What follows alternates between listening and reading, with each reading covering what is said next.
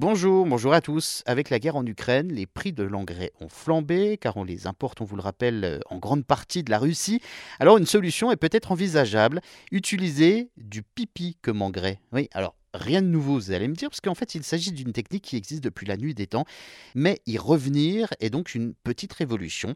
Après de longues années à utiliser de l'engrais chimique, l'idée ici est de récupérer l'urine des toilettes sèches, surtout des lieux collectifs, parce que les toilettes chez les particuliers étaient encore une pratique marginale.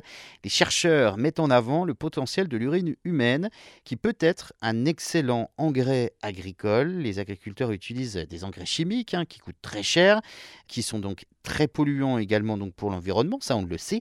Et l'urine humaine pourrait remplacer ces engrais chimiques, ce qui a l'énorme avantage de ne pas polluer les sols, contrairement donc aux engrais chimiques. Cela permettrait d'économiser l'eau potable, des chasses qu'on n'utiliserait pas.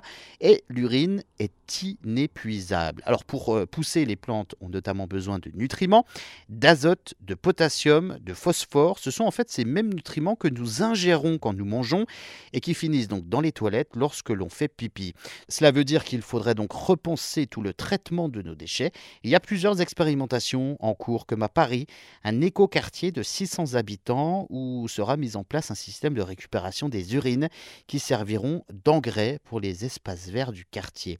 À Nantes ou à Rennes, on utilise également des uri-trottoirs en ville où justement l'urine est utilisée pour l'engrais des pots de fleurs qui sont juste à côté. Le coût du produit fini est imbattable. On compte 30 centimes le litre d'engrais à base de pipi. L'utilisation de l'urine pour fertiliser les sols remonte à l'Antiquité, effectivement.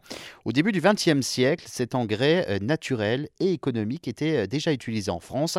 Aujourd'hui, si on arrivait à collecter les urines de tous les habitants de la région parisienne pour fertiliser du blé, on pourrait produire jusqu'à 25 millions de baguettes de pain par jour.